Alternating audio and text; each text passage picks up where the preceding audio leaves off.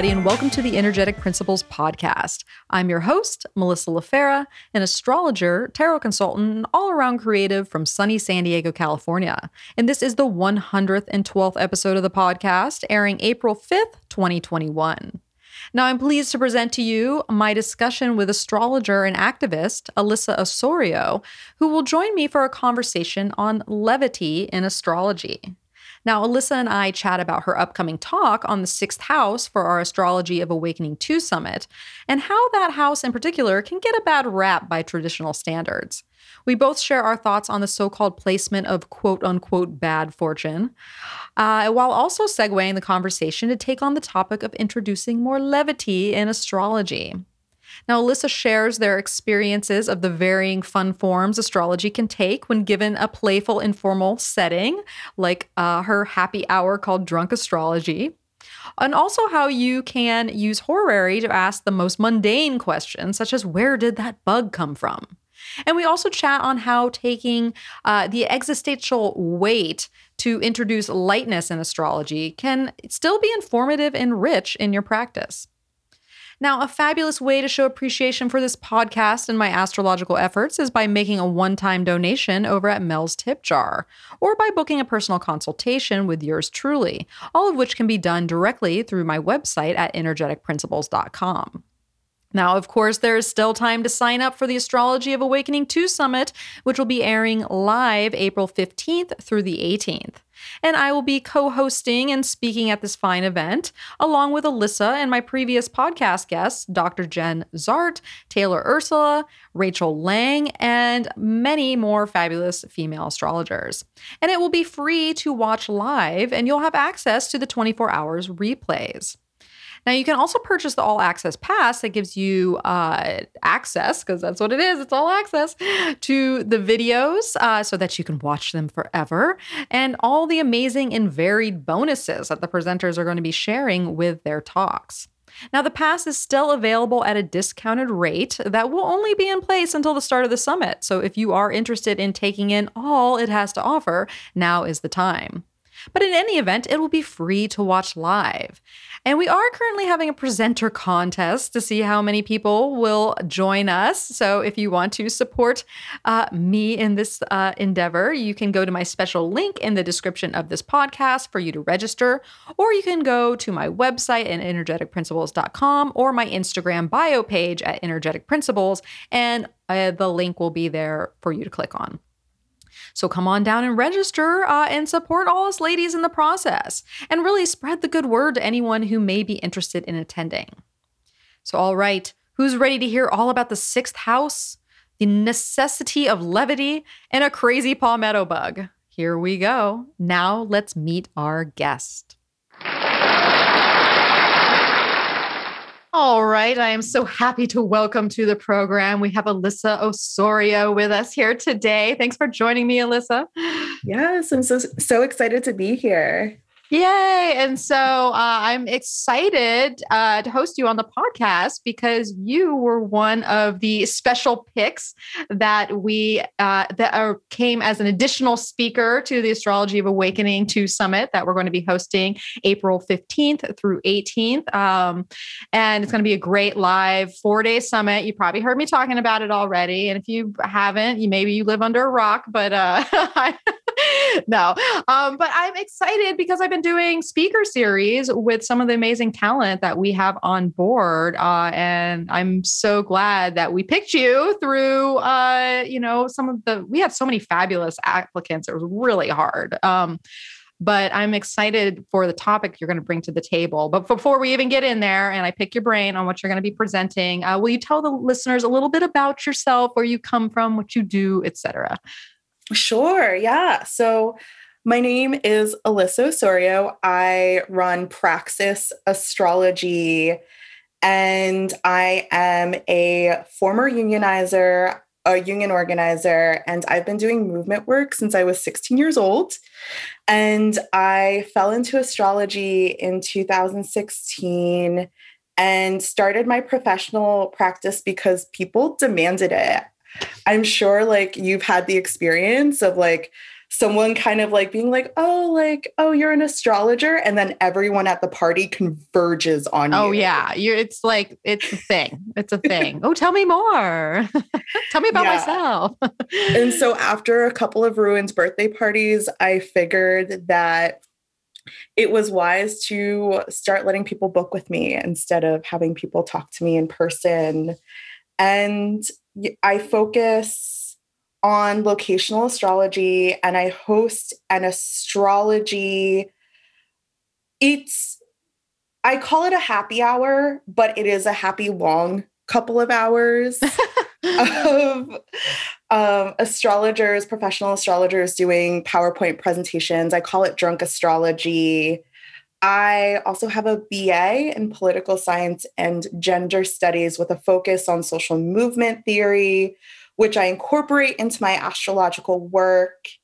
And yeah, I I I'm in a couple different places, but I really focus on the intersection of activism and astrology. Yay, good. We need more of you out there uh, because, you know, uh, we need people that are willing to stand up, speak, uh, uh, you know, for other people um, because not everybody's willing to do that or can. Some people just don't have like the the oomph for the focus within themselves. And so, you know, bless those that do. And you say you've been doing that since about 16, since uh part of like movements and um activism and such. Yeah, I was 16 years old. I had like run for student council and I thought I'd just be planning like the school dances and stuff. And then the Tea Party in my town announced that they wanted to stop paying taxes to my high school. And so, you know, as a high schooler does, I went to the board of ed. I was like, you know, I like my high school. I don't want I don't want us to be split up and they said to me like you don't vote so why do you have why do you think you have a say and that is the worst thing that you can tell a rebellious teenager Oh yeah. You're like, yeah, you're like, you just motivated me so much. right and so all of the kids in my small my tiny small upstate new york town um, were kind of up in arms and encouraged their parents to vote it down, parents in neighboring towns to vote it down. And that was like my first taste of just initiating social change by being pissed off about something. Yeah, yeah, but by actually doing something like being, uh, because there's one thing to be. I mean, and we all find ourselves there. I think every human on this planet finds themselves there, where you will be irked by something, um, but what you then do about it or react, uh, and sometimes we don't have like the the will or the means, or uh, things are can be totally out of our control. But when they are in our control, and it just takes that effort and that motivation and kind of that cardinal that cardinal energy it really you know cardinal is going to come in and um it it makes me think of michael jackson. You better be starting something you know like uh yeah you're starting something basically. Or at least uh replying to something that's been started. So uh, you know kudos. And so do you have any particular um places of activism that you're particularly interested in? Or uh, does that vary be- depending on the day and age you know? So I've when I was in college, I was doing a lot of like anti-student debt organizing, Mm. you know, Mm. organizing against gender violence, doing feminist organizing, queer organizing. And then I graduated, I started deeply researching astrology. I went to the Cornell Labor Institute for a summer to learn how to do research, like labor union research. And I have Mercury and Pluto in aspect. and so I kind of love like doing the weirdo financial report stuff about like companies that are mistreating their workers. And so I immediately after college kind of went into labor union organizing and having workers stand up against bosses who are committing wage theft, mm. not paying them fairly, you know, like fighting more for healthcare. And so astrology right now has been my place of recovery from the way movement work can like really jangle your nerves because being in conflict all the time was where I wanted to be. But I realized, you know, that I was having issues with turning the movement button off. And I was working 12 hour days and, you know, really running myself ragged because I cared so deeply about social justice. But astrology has taught me that you can have both. You can heal and you can fight. Ah, I love that. I love that. Well, it, it's hard because when you're really passionate about something, uh, and especially when you're working with the idea of justness, fairness, equality, if the job's not done yet, and the job will never be done because once the the once the scale gets to an even, something's just going to tip it again. It can be a relentless pursuit because uh, balance, to some extent, is a relentless pursuit because it takes so much energy. It makes me think of yoga and like tree pose or something, you know, where you're like, oh my God, if I move one other way, you know, like it, it's you have there's just so much that's put into it. So um I think those are wise words uh, from obvious experience of like uh, the potential to burn out um, for a good cause, you know, because um, at the end of the day, we're people and we need to be in balance ourselves in other in order to serve in the way and show up the way you uh, intend to. So I, I, love that. Well, that makes me think. Okay, so uh, let's talk a little bit about your talk for the summit because when I think about maybe working uh, and like eh, you know, well, I'm not even going to say. So tell people about uh, what you're going to be speaking on um, at the summit, and yeah, I'm excited about this. So, I'm going to be speaking on the sixth house as a site of solidarity and I am going to be kind of delineating, I think, in the Hellenistic tradition, they call the sixth house the house of bad fortune. And in my astrology practice and incorporating more traditional techniques, I've seen folks just repeat what the ancients have said about the sixth house without having um, their own experiences or their own analyses influence those interpretations. And so I'm taking that interpretation of the sixth house and placing it in the modern world and having it facilitate a different analysis of power. And so I'm really excited to present on this one. Yes. Uh, well, I think a lot of people are. Anybody that has six house planets, you know, when you hear, you're like, bad fortune. It's a, a house of slaves. They're like, what? uh, and, you know, and then back then, maybe that was the case to some extent because there were these total different social roles than what we live today. And we always have to take that into account when we're working with uh, ancient, uh, you know, traditional astrology because it was written and, and in a time that is totally different than from the time that we live in today. So we have to rearrange and rework things um, and maybe take some of the fatalistic uh, stuff out of it. And I think uh, you have a lot of uh, sixth house placements, right? Is you're speaking from um, that. I am from speaking knowing. from deep experience. deep. Okay. And so last year was a sixth house perfection year. I had my Saturn return in that sixth house. Mm. I have, oh my God, I have Saturn, I have Uranus, I have Neptune, I have Mercury. You know, like my my sixth house is packed.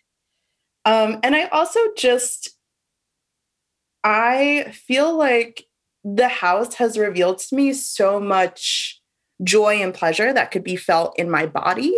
Mm. You know, moving from the fifth house of like love and sex and, you know, going into the sixth house of like reclaiming your body and having body autonomy.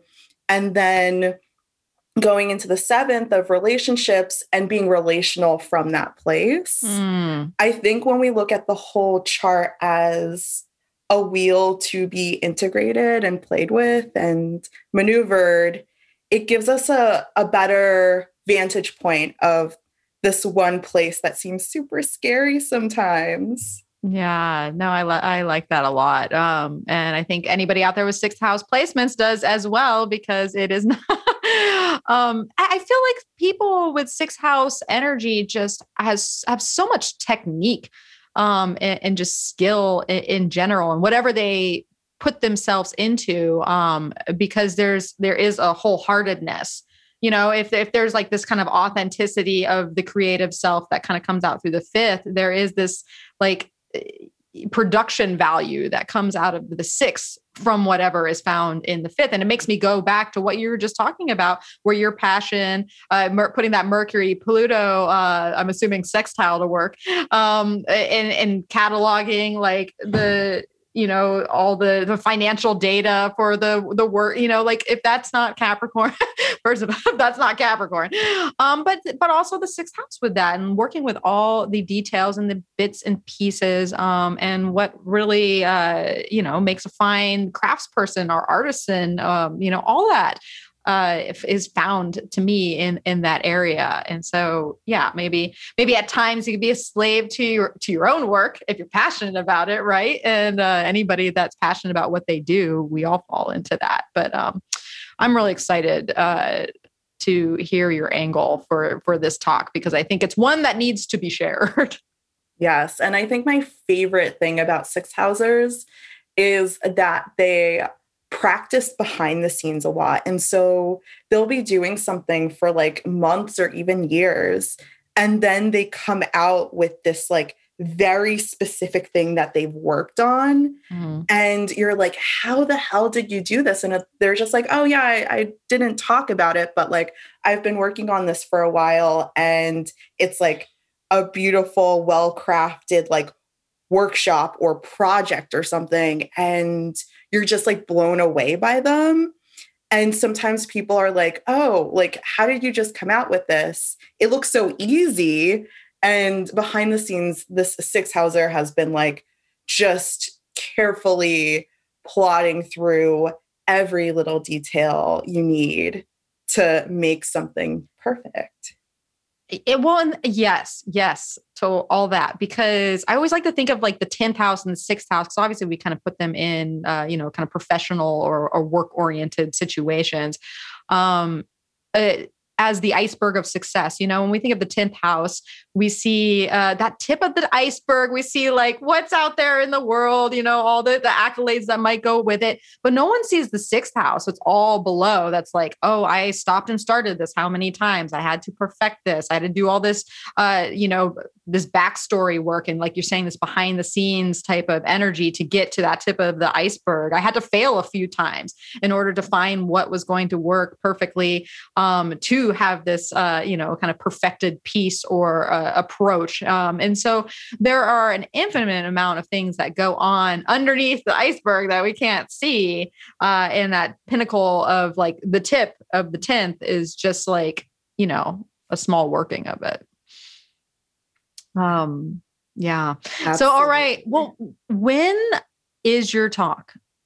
So, my talk is Friday, April 16th. It is 12 p.m. Pacific, 3 p.m. Eastern. Mm. And I am very impressed with myself that I got that time math right because I uh, have been, I just moved to the West Coast. And so I have been realizing that the conversions between all of the coasts throw me off. oh, you get used to it over time, speaking as an East to Wester myself. but even sometimes I'm like, oh, oh, yeah, okay, all right. Uh, I have to do that that quick math. And then you, you bring in overseas, forget about it. I'm like, and then all the time zone changes, and you're like, how is Phoenix on the same time as? Uh, I don't know. Um, time. I guess that's another Capricorn issue. Yes. uh, well, now, okay, so you're going to be doing uh, this fabulous talk on the sixth house. Now, the the the extra part of this summit is the fact that we have, if you get the all access pass, there are bonuses from all the presenters. So, uh, Alyssa, what is your bonus that you're going to share for the summit? It is the sixth house uncensored, uncensored. And so, thinking about the sixth house not as the bad fortune, but as the naughty fortune. Oh, um, do tell. and think just, you know, as I was talking before about like thinking about the sixth house between the fifth and the seventh, what does body autonomy mean? And I think as, you know, as people who aren't cis men, we're taught during sex and other, you know, like other activities. I haven't, I've heard from so many people about like trying to look hot mm. and holding in your stomach, maybe doing a position that doesn't feel good but looks good. You know, what does that mean in a six house year or a six house transit when sometimes we're asked to become more in our bodies and let our bodies be bodies mm. that you know we have to kind of like let pleasure and sensuality in or let our bodies speak to us if our bodies want solitude and things like that and so i think it's a part of like unlearning that our bodies have to be a certain way especially in the sixth house yeah, I love that. Speaking as someone who's in a sixth house perfection year myself, um, it really speaks to uh, a few um, behind the scenes topics that I've been going through in my own life. And I've seen it with uh, some of my peers around me, some of my same age group. Uh, like a good friend of mine came over yesterday, just entered uh, his sixth house perfection year, maybe like a month or so ago. We're both we both are going to, through teeth problems, but that's a whole nother thing. You know, the the health issues catches up with you. Everyone go to the dentist regularly. Um, but uh, he was just talking about like everything in his body just hurts and like the movement. And then I was just thinking about like all the connection. And it's not just like this physical space, it's this emotional space, this kind of carrying how you carry yourself. What's like all up in that too and so it's it's not it, there's more factors at play like even using the example of like um and maybe in a more sensual situation uh like holding yourself some way. Like it is a physical expression but it's also like a, an emotional and a, a vulnerable and like uh more you know this it's a it there's many things combined within that. And so um, I feel like this year I've definitely felt more in my uh, my vessel. Um, and and feeling more at home in that um, and accepting it for what it is too because i think um, uh, my big lesson is that like as you age you know that looks different um, and and what you you know how you approach being uh, in your in your body um, and and what do you find pleasurable? And like eh, you know like all that changes too over time. And so those are it's a good point with just sixth house in general but sixth house perfection years. If you happen uh, to be in one which would be if you are uh, five uh, well i don't know what's going on when you're five. Um, when you're 17 which is an awkward age uh, 29 which is always when we talk about those um, Saturn return moments. Uh, 41, like myself here, uh, 53, uh, 65. You keep doing the math as we go up there. But um, yeah, so if you just happen to be in one of those years, maybe think about some of the things we're saying here. Um, yeah. And our bodies, like, I know for my sixth house perfection year, it was napping. Like, I was, I felt so much, it sounds so silly, but I felt so much shame over taking a nap because I had goals on like being productive during the day, you know, like it it was really weird to see how I thought my body was something to master rather than something to listen to. Mm. That's not a piece of advice, I don't know. uh, well, that's interesting. Back to that sixth house energy, because there is, uh, we brought it before, that sense of mastery that can come out of it. Um, and if you're trying to relentlessly do that, and, and mastery sometimes is not sometimes, a lot of times is listening because if you're not listening, then how are you going to master its ultimate um, performance level uh, if you're forcing something or, you know, feel um, obligated uh, in some way? So, yeah, sixth house lessons. Well, that being said, so uh, once again, if you want to come and check out Alyssa's talk, we're looking at Saturday the 16th at 12 p.m. Pacific time, 3 p.m. Eastern. If you're anywhere else, you're going to do that math.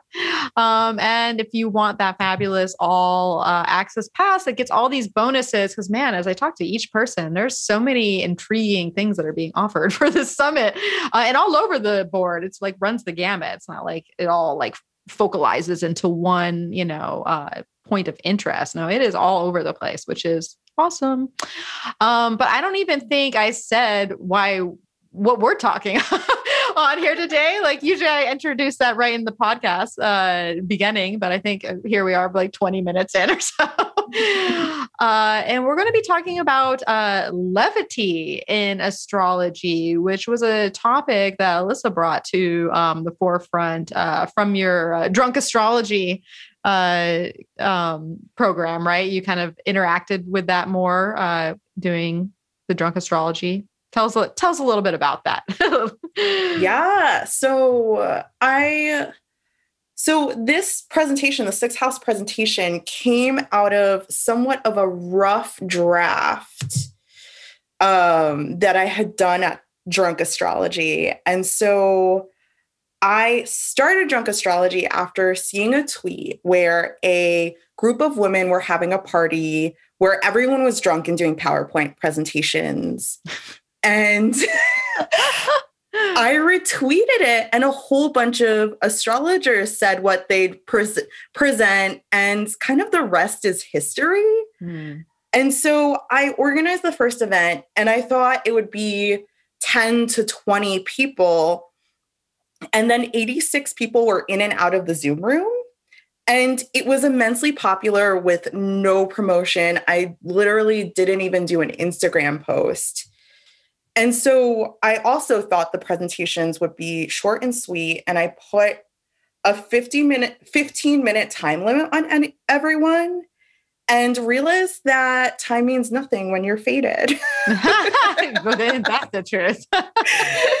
and so I've stuck with some of the initial rules of it's like happy hours. I don't even know. Some people call it a conference. Like it's like literally like astro like very intelligent and brilliant astrologers doing PowerPoint presentations one after the other on like things that they're super nerdy about. And so the initial rule of like 15 minute minutes went out of the window, but I do I don't record cuz it's a place where we let go, we have fun, and I want to keep the container small. And so these presentations are allowed to be first drafts of a bigger project or some relief from the expectation of being professional mm. all the time. And so every drunk astrology has been majority people of color and it's been like queer and trans people of color centered and at the cent- at the second one we realized that we had a majority if not all non cisgender roster, which is unheard of with other astrology events at that scale. And so it was like a really, you know, when I think of the astrology of Awakening Summit and how its purpose is to like empower women astrologers. I was like really on board and wanted to present because I was like, this is good vibes you know like we're we're challenging i think astrological institutions that have like a very rigid definition of who should be presenting and who can present and what accolades you need to have to present. And so some of my favorite presentations at the drunk astrology happy hours have been Charm Torres on the astrology of BTS, which is a K pop boy band that has a contingent of fans that call themselves Army. I didn't know anything about them. Um, Stevie Anderson from What's Your Sign podcast and Crystal Lee doing a joint presentation on the astrology of 90 Day Fiance, where they actually reached out to contestants and clarified some astro gray areas regarding the sign boundaries, which it was really neat. And people people loved it so much that someone googled me and found like one of my old work emails and was like you need to talk about this guy the next time i don't really know much about 90 day fiance but people really loved it i've never heard of it but i just the title i feel like i know what's happening. Is this a netflix show or is it something along or like yeah a- it's like a it's i want to say it's on tlc or it's like a reality show where people are like fiancés for 90 days and then they get married right after. It's like a very short amount of time. And so like the reality show journey is like documenting all the drama. Do they know would- each other before getting engaged? Is it one of those weird ones where they're like they pair? Or are these like real couples that have been together for i think they meet each other. I don't know if they they're not allowed to talk but a lot of the couples seem to be from different places and so Mm. they like meet at the airport sometimes and then they're like oh this is the first time i'm seeing you but i think sometimes they talk before Yeah. So there's because reality TV tends to throw us those curveballs. Right. of like, because that's what, because that's reality, right? You know. Um, but I can see how that would be a fascinating uh thing to break down astrologically, especially after a few drinks. right and so like you know um, amelia earhart did the astrology of star trek where they classified the different kinds of alien races throughout the signs and you know like i haven't watched star trek since i was like seven but i remembered a lot of them and i was just like whoa um and then there was like one presentation by this astrologer named Aria, who goes by Adonia Sarkana on Twitter. And she did this like amazing presentation on the astrology of skincare that went through the temperaments and the moon phases. And it was brilliant and also completely over my head. I want to. I I've been obsessed with skincare recently. This could also be a sixth house perfection thing that is happening. Um, and I oh man, so now I know it's not recorded, so I'll never get to see. So, what has been cool about this is like, since it is unrecorded, people will release stuff kind of like in their own time afterwards. They'll like release the slides sometimes, sometimes they'll make a YouTube video. And I know Aria has a promise because the, the whole crowd was like, I need this. I need Um, that. Arya, yeah. come on. This is this is a call. yeah, they promised like, you know, that they were going to do a YouTube video. So we're not out of luck. And the same went for my sixth house presentation at Drunk Astrology was like it was a very uncensored um and when I had posted it to my Twitter, there were a whole bunch of people who were like, What do you mean you don't record these? How could you? How dare you? and I was like, well, I, you know, like this is kind of unfinished. I want to shop this around because I've been doing research on this for a while. And that's that's the kind of important thing about these drunk astrology presentations is you would think it's like from the name of it, you might think it's like um astrology that is kind of maybe not well researched, but all of these presentations have been using like deep technique.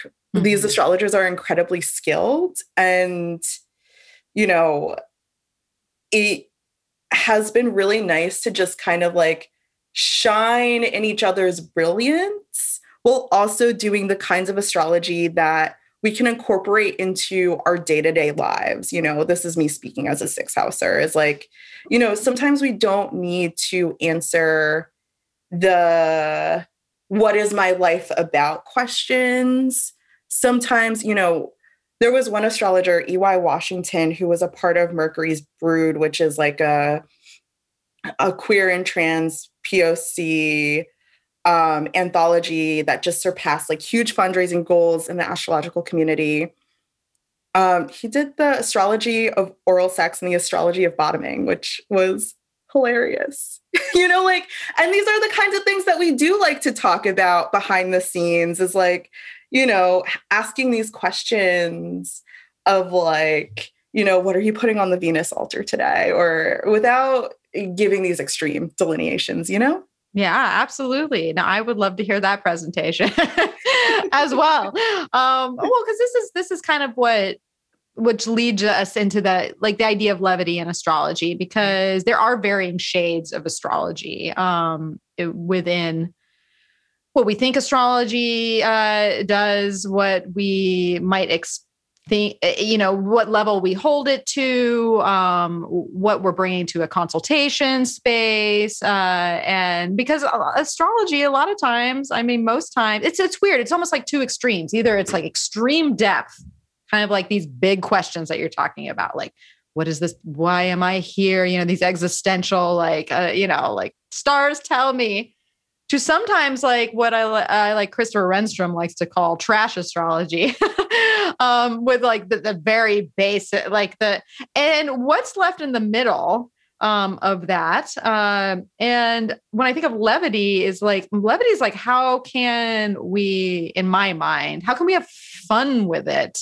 Um, in a way that we can see kind of like what you were just saying, like astrology in all areas of our, our of our mundane life or mundane interests, like watching, you know, 90 Day Fiance or, or something like like that. And so um I guess I mean, in, in your mind is like, where does levity fit in within that, and why do why do we need it so so much? I think. So I feel like we need levity because it helps us learn. So, I mean, I I feel that divide, right, between, you know, there's some people who like, you know, are upfront about not being astrologers, but doing astrology writing, right? And that creates, in my mind, some like ethical concerns because to me, like in a consultation setting, astrology is an incredibly vulnerable place to go. And so using the craft and being a representative of the craft, you need some responsibility and you need to understand that you're talking to someone who thinks you're an expert in something.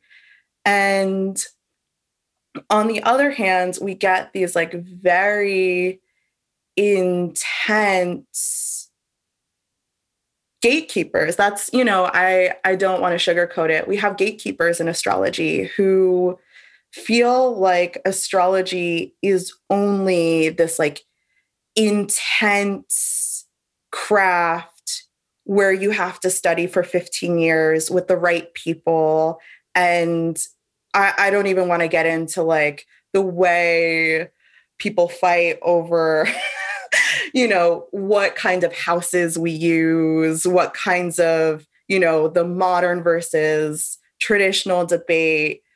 So it's like there's a middle and also you know i i i love it you know it i love the technical language. It feels like a secret code and like you know, mm-hmm. learning the difference between Greenbaum and Frawley's Almuten calculations and seeing which one works, and learning horary and electional and just being a nerd. I I love learning more, and so I'm not interested in the corporate astrology that cuts it into cookie cutter pieces, digestible to a wide population um, you know, my astrology is Black, my astrology is queer, my astrology has nuance and loves wading into complicated and difficult waters. And so I think we can hold, you know, that being an intellectual is not oppositional to having fun.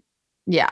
I oh, amen to that. Uh because well, and I I really resonate with that personally in my own practice because I, you know, because it's always interesting who comes to you to be consulted and with what questions. Um, and of course, now I'm just speaking in a consultation space rather than because there's many different places we can share astrology and its varying depths. Um, but when, when we're talking about the consultation space, uh, and a great point you brought up is the responsibility within that because it can be very vulnerable. And it is because when you are looked at as an expert in something, your words hold great weight. Uh, and that is a responsibility that is to be taken seriously. Uh, and I tend to get a lot of times, I get a lot of people that I don't really get relationship stuff. I get like, what, what am I here to do? What's my spirit? Like, I am that person. It could be the sun, moon, Pluto, T square. I don't know. But, um, but part of the way that I navigate that um, is it does have that gatekeeper feel to it a little bit, like a shamanic, like come come in, let's talk about this. But I love to bring some levity to it personally because um, within that is like t- actually taking that depth and, and, having that depth question. Um, but also, t- but it ha- breaking it down in a real digestive and light pieces rather than well let's twist this around and look at it. Let's take some of the pressure. I mean actually this is what i talked about uh, at the purpose um, the, uh, the last summit we did back in uh, august uh, power and purpose. I talked about um, the you know your whys and taking the pressure off these like bigger existential questions that we have and how your purpose can can change over time um, and there can be like it, it doesn't have to be this weighty thing. And that's where we bring levity into it and have fun with it. Because, you know, in my mind, we are here to have fun on on this planet to some extent and and how we view it how we come at it uh where our minds at with it um will really dictate if we if we do that or not i guess as a roundabout but maybe you know where i'm going with this right and it takes the pressure off right i remember speaking about how the Capricorn glyph looks like the face down, ass up one, and it's helped a couple of people draw it. it's the hardest glyph to draw. It is. Yeah. And I remember when I first started learning horary, I learned it from Sam Reynolds. And he really encouraged us not to force it. And so my first horaries were about a pimple and a scary bug. and my classmates actually got a lot out of looking at the directions of the planets to find the bug. And you know, not everything needs to be so like, when will I get married? When will I buy a new home? And like, me and a couple of astrologers were joking that like someone should be casting horaries for the Maury show to determine who's the father. You know, like we can we can really have fun. And I also think like levity also allows for greater vulnerability. And so in drunk astrology, we don't punch down in that space. And when there's issues, it's accounted for. So you know, one astrologer presenting used language that was outdated and hurtful, and the person wasn't punished. They apologized and we kept it moving. And I feel like levity allows us to regenerate when they're, you know, like when we're learning, because like we are going to make mistakes. And I think when we make mistakes and we come to it from a place of guilt or a place of being like, what the hell is wrong with me?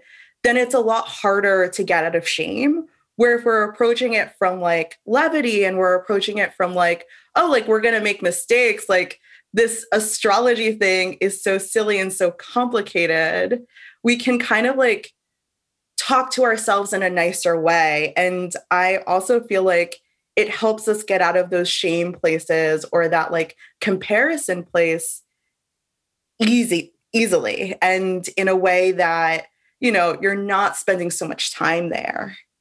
Ah yes yes. Absolutely. And i think i well that that's important because it's like it depending no matter where what you know where you are anywhere in the world like how serious are you taking it? How serious do you take yourself? How serious are you going to take someone else? Uh, and that's when you're really going to have problems because if everything's just so serious uh, and so like, you know, rigid in some ways, th- then life is going to be stressful. Life is going to be have shame to it. Life is going to point fingers. There's going to be blame. Like the only way to move through something is to really just lighten up um, and be able to uh, you know like uh, when i think of levity we think of air we think of breezing we think of space we you know like um and it also makes me think of levity just in general with uh, dealing with um, difficult aspects you know in in your chart um, or you know even by the transits that just happen to be going on but especially in your chart because how many times you see something in someone's chart or in your own chart where you're like whew that's a doozy. Um, but there's always levity there. Like we don't want to look at it we don't want to delineate it from a point where um, too much where it's like okay well you know we, we want to give it some seriousness because there can be things that are very um, heavy that come out of certain planetary configurations but how do we turn that around so it doesn't in uh, you know encompass us completely and its seriousness or it's um you know it's uh, what I wanted to say unfortunate depth. um, but you know, and, and bring levity to it there too, because that's that's usually my and I don't want to call it like sugarcoating or you know, because sometimes I tend to do that maybe in consultation uh, where if someone's working with something diff- difficult i try to lighten it up by sugarcoating it in another way. And i don't think that's necessarily um, a, a, bad thing to do. It's just like i want to reframe how you might look at this or how you can repurpose its power or not let it um, get you down so much especially if it could be more of like a depressive tendency or you know yeah so i think that that's another place that levity is very important when dealing with you know some less than desirable placements that we all right. have somewhere but you know no one has a perfect quote unquote chart. No one has a perfect chart. No one has like you know if you're doing elections for something you're never going to find an election where like everyone's in their domicile and you know it's it's really interesting that you brought up like like the kind of like some serious aspects or some serious transits coming up. I've been through my fair share of Pluto transits. Mm, and you know, there's in a consultation setting, I feel like having an amalgamation of emotions for it. Um, especially when we see some of the like more you know, like like when we see something concerning, right? For me, I ask people, I'm like, how have you been experiencing this? And sometimes the person wants me to hold space. Mm. And sometimes, you know, I give my clients the option of redirecting me when something gets too deep, which I think has been really helpful because sometimes I feel like we as astrologers feel like it's our responsibility to like open up, you know, rip off the band-aid, mm-hmm. right? And that person only has an hour with us. Mm-hmm. And so I wouldn't want a client feeling exposed and then not knowing what to do afterwards. Yes. you know, being like, oh my God. yes. And so I, and this is also the sixth house houser speaking. I love make, being like, what are you doing after this consultation? Have you eaten today? Like, do you want to talk about this? Do do you have space to talk about this? Because like I am willing to go places to the best of my ability, right? Like everyone knows that I'm not a psychologist. But if someone wants to talk to me, I'll talk to them. Um, and but I want to make sure that the reading isn't disorienting and also not dismissive, right? Because mm-hmm. if we go too far into the place of levity and we're laughing at everything, then someone can feel really invisible. You know? Yeah. Yeah. Because, uh, well, that, it, and that's interesting because once again, we're coming back to this issue of balance. Um, uh, you know, because if it's too light, as you just pointed out, um, you know, it can take away from the depth that people are probably looking to have a little bit taken away from, especially in the consultation setting. And I know there's so many ways to use astrology, and uh, we're kind of focusing on consultations, but um, we do a lot of consultation work, uh, and you know, like it's, it's just part of the. Um, everybody should be getting consultations in my mind because that's kind of the that's the beauty of of the craft. Um, but yeah, so it comes back to that balance of uh, of having the lightness, but also reaching some point uh, of depth. Um, because I think depth brings us clarity.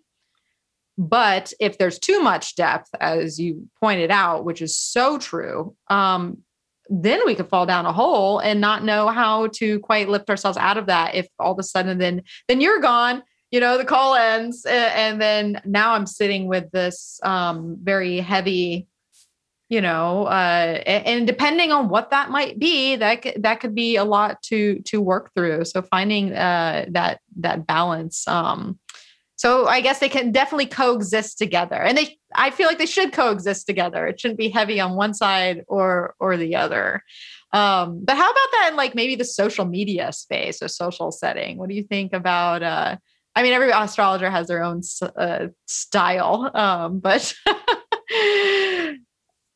Oh my god, yes. So I I mean I love joking around on social media. I I feel like so there's an astrologer Adina Herzl and she described me as Saturn but like party Saturn. Party Saturn. That's funny.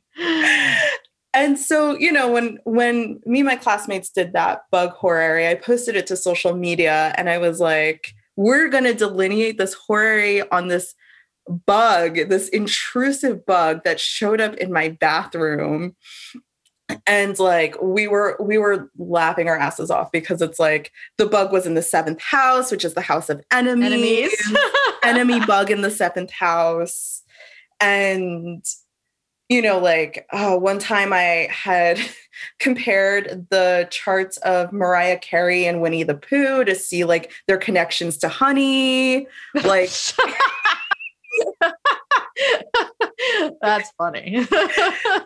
yeah. And I just think like social media is a place where I really enjoy, you know, like, like refining the technique too because i feel like there's so many brilliant astrologers who are just like floating around who you know want to take a break from thinking you know like we're all reading these like really intense books right? You know? Um you know, that wants to take a break and think about like Winnie the Pooh and, you know, Maury Horaries and all those things. the Morary. That makes Morary, me think yeah. of Morary. That's that's really fun. I want to hear more about this bug. Um uh, did did it just like appear and then it like disappeared and you're wondering where it was? Or like what was the what was the horary uh like what was the question of the horary? So the horary was expletive filled when I first cast it, but essentially it was where did this bug come from? So I had seen, so I had lived in Charlotte, North Carolina for a year and I had seen this gigantic, and I'm super, super, super clean. I had seen this gigantic cockroach in my mm-hmm. bathroom. And was it a palmetto bug? Like it was, it was a like, palmetto bug. Oh yeah, yeah. I used to live in South Carolina. I, those are they're huge. they're huge. It was frightening. And so looking at this horary enemy bug in the seventh house, there was a lot of Scorpio in the chart. And the bug was in Aries. It was when Mars did its six month stint. oh, Aries. yes. Oh, um, trying to forget that and so what I was able to do was after seeing this bug and losing my mind and disposing of it and all these things was so you killed the bug. I killed the bug. But since the horary was where did this bug come from? I was able to use the directions of mm. the different sign significations and was able to use the kind of like classical terminology of Scorpio, um, where like I don't use male and uh, female for the signs. I feel like that's like so outdated. And so I use like inhale and exhale mm. to talk about those energies. And so I saw that like Scorpio was an inhale, an inhale sign. And so I was like, okay, so it didn't come out of the drain pipe. The bug came out of the drain catch. And so I taped I taped up the drain catch and I hadn't seen that palmetto bug since and so it worked. The horary worked. the Scorpio that made me laugh. The Scorpio. Uh, plus, because you killed it too. Um, just thinking about the, yeah. Well, now I'm going to. Now I'm going. If I see if I see a bug, I'm I'm so the opposite. I'm like just friendly to everything. I actually saved a cockroach. I remember um, in my old workplace, and everybody thought I was crazy, and I was like. I was like, I know we don't, we all don't like this bug. We all don't want it to be here but I'm not going to take its life. I'm going to capture it and I'm going to put it out where it wants to be. Like, this is me. I have like, I, I know I have this weird, like, that could be the cancer speaking. I have this, I have this uh, idea that everything deserves to live. And no matter what it is, I will save it and put it in its place um, so that it's just not in my space but um so that's kind of funny uh, yeah i mean so i will do that with spiders i think when the bug gets to a certain plumpness and a certain like like those things are huge. they are. I don't know if anybody out there listening has seen a palmetto bug. Google it if you haven't. Um, they are they're intimidating. They're uh they're they're king size. They're they're massive. yeah but those are like not even like it's funny because they are so intimidating looking um but they're not even like the gross one. Like they're not like the the gross infestation cockroaches or anything like that. They're just like they're just usually solo big just too rainforesty. I don't know.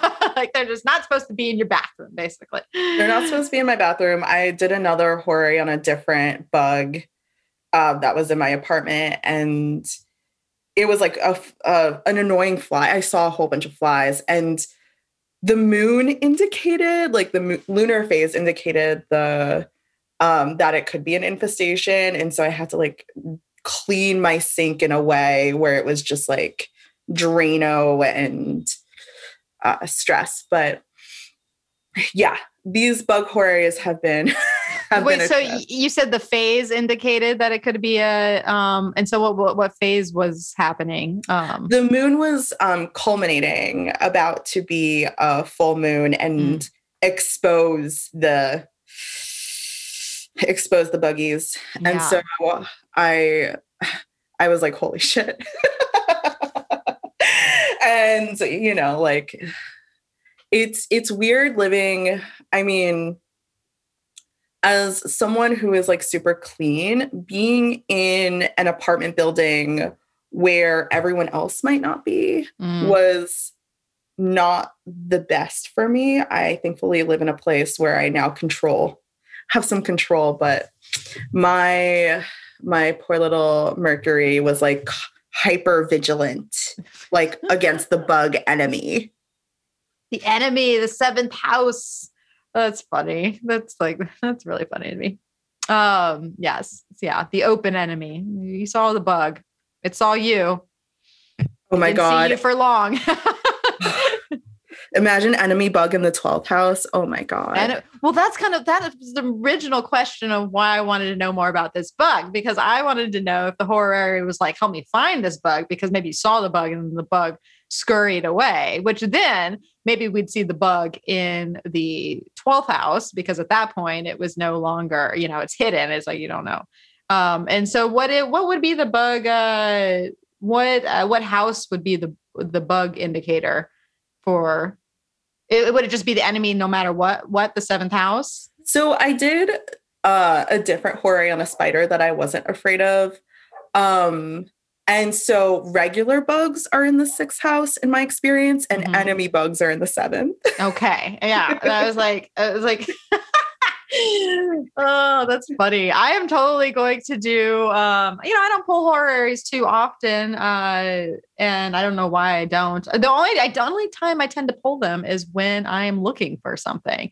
And I'm like, where is that book? Tends to be books a lot. Um, where did I put that book? Um, and now I'm going to uh, luckily I don't encounter bugs too often, but uh maybe I'll do it with plant care. I wonder because. I've been obsessed with plants uh, as of late. Um, and you know, sometimes plants they take a turn.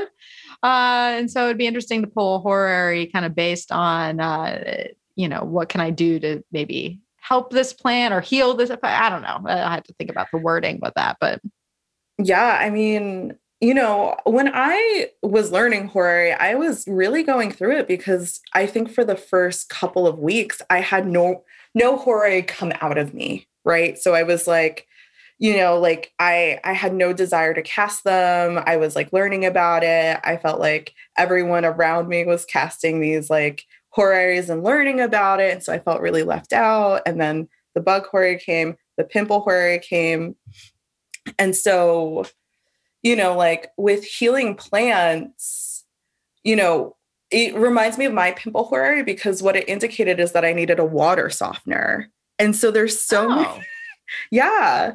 And so there's so many things that, you know, horaries can indicate if you're like looking at, you know, the condition of the water or, or like maybe they need to be fed, maybe they need to have sunlight I saw this really funny tweet where someone pulled a tarot card for their plant and got the sun, and so they put the plant out in the sun. The sun, yeah, it needs more. It needs more light.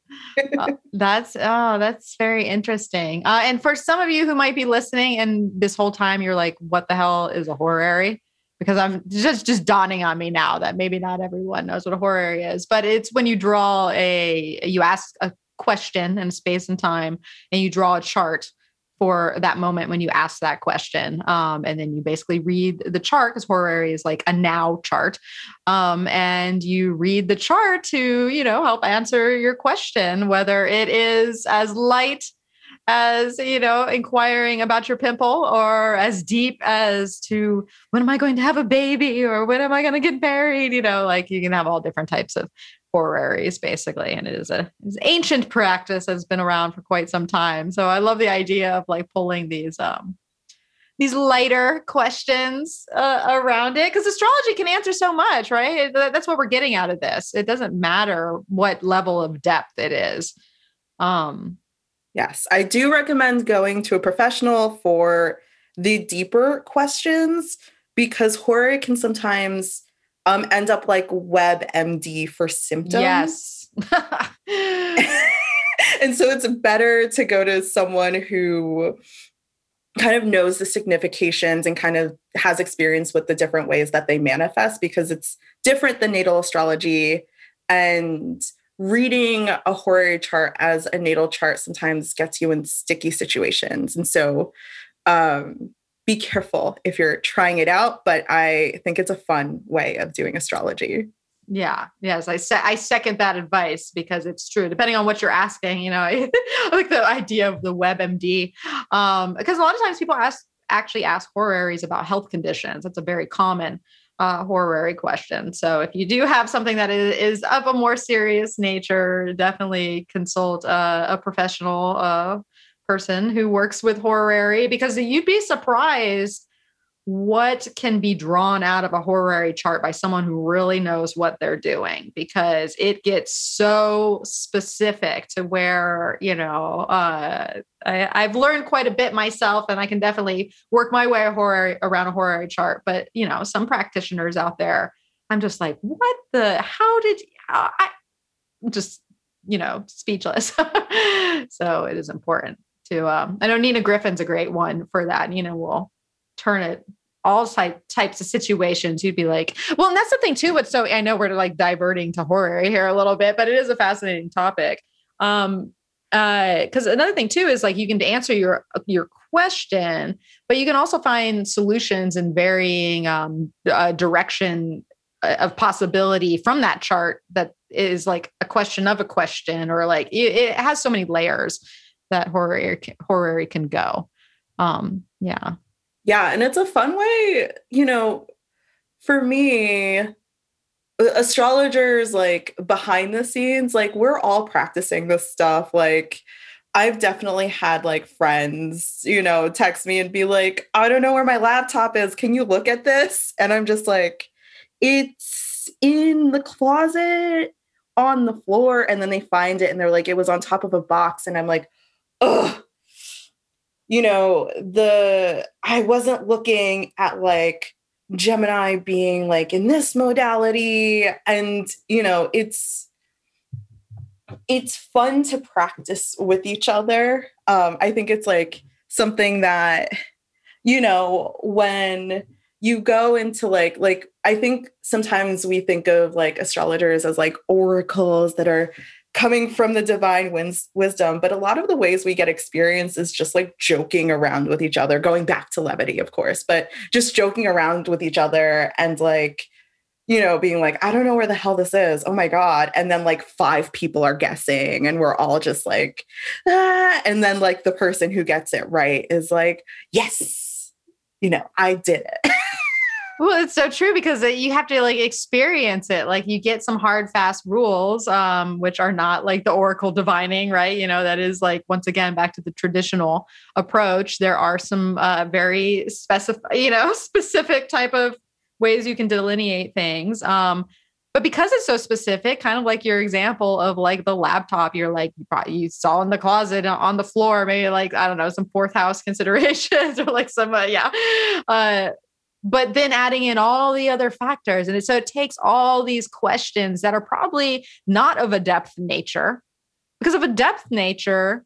First of all, you're probably gonna have to wait some time to have that like if you're asking like when am i you know going to get married or uh, will i you know heal from cancer you know i'm like getting like like bigger they you'd have to wait for quite some time probably to you know really get the feedback of that. But when you're asking these really simple questions, lost and found, bugs, uh, pimples, you know, plants, we're going to see immediate results. And um, that's the nature of any type of learning is actually experience. And so we probably have to like dive into the more, you know, fun, lighter sides of life or like sixth house sides of life, I guess, you know, everyday considerations in order to really uh, hone in and learn the craft um, and get those little insights that you wouldn't have gotten otherwise if you weren't interacting with the person and their lost laptop and like you know yeah so.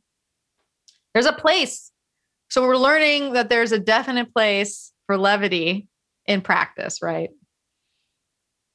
Right and that levity doesn't have to mean frivolous because i think sometimes mm. people discount levity as that but when we look through our you know our our own charts and we see mercury like mercury likes to play especially like you know mercury in the fire signs mercury in the fire signs loves to experiment mercury in the earth signs loves to like be grounded and also experiment in the ways of like seeing things manifest Mercury in the air signs loves to experiment intellectually. Mercury in the water signs loves to play to generate connection. And so, you know, when we when we look at our own charts, we can see the ways that we can play to kind of like learn and also be in community. Mm, I love that, right? Because I mean, astrology at the end of the day, it's a mercurial craft. Uh, you know, so um, I think there is a lot to learn by just taking the lighter side of, of things.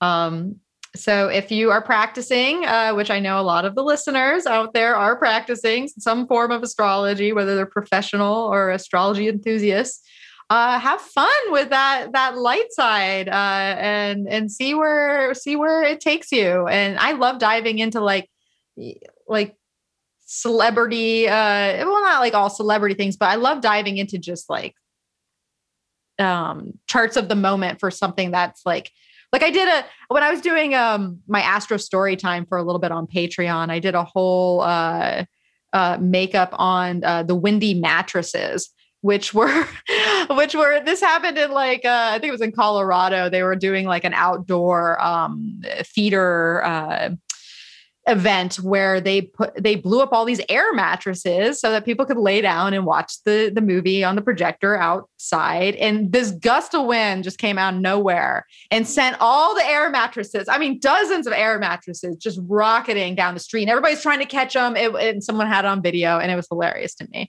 And so of course i wanted to draw the chart and uh, delineate the chart for the moment of the windy mattresses and see what was going on there. So i guess this falls right into the the levity uh, of that because um I don't know. There's there's a lot to learn there, and it's just it's just fascinating. So I'm so glad that you brought up uh, this topic for us to kind of just play around with and and discuss.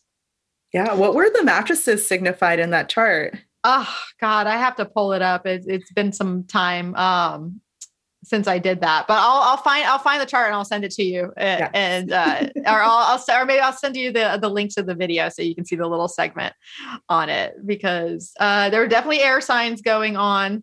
at that time um uh because weather astrology is fascinating to me too so i was taking into like uh, weather considerations um i feel like there's some uranian action oh now i gotta find out um update update on that later but okay. windy mattresses. Um, all right. Well, Alyssa, tell people where they can find you, what you got going on, how do they partake in drunk astrology? Give us all all the details. So, right now, Drunk Astrology is planned for sometime in Taurus season. There's no signups right now, but if you're interested in signing up for it, I will announce it on my Twitter. My Twitter is at Praxis Astrology. Praxis is P R A X I S. Um, my Instagram is at praxis underscore astrology, and I write on Patreon. Um, I give little solar season updates along with reviews. I'm working on the astrology of the thong song, which will be really fun. um, and you can find me at uh, Praxis Astrology on Pat- Patreon. Um, and if you just want to know more about me, praxisastrology.com. I'm open for consultations. You know, see, come see my talk at the Astrology of Awakening Summit, part two, um, on the sixth house. Again, it is going to be Friday, April 16th, um, 12 p.m. Pacific. 3 p.m. Eastern if you want to learn more about my work. Absolutely. So go check that out. I'm very uh, intrigued about the astrology of the thong song. Um, oh, I love it. Um, all right. So, of course, I'll share Alyssa's uh, information on my own website as I do for all our podcast airings. So, you can find me over at energeticprinciples.com. Same with social media at Energetic Principles. Uh, and if you haven't registered for the summit yet, you know, you can do that wherever you listen to this podcast. It will be in the body of the description. You can do that on my website. You can do that uh, through Alyssa's channels. Um, so, you know, get signed up and come see. We're both going to be speaking along with uh, what, maybe 17 more. Uh, there are so many fabulous uh, astrologers that are going to be partaking in this event. So we really do hope you sign up to watch it for free uh, with 24 hour replays. Um, and then if you feel so inclined, you can get the all access pass, which I think there's still a discount running. The $50 off just ended uh, yesterday before we reported this.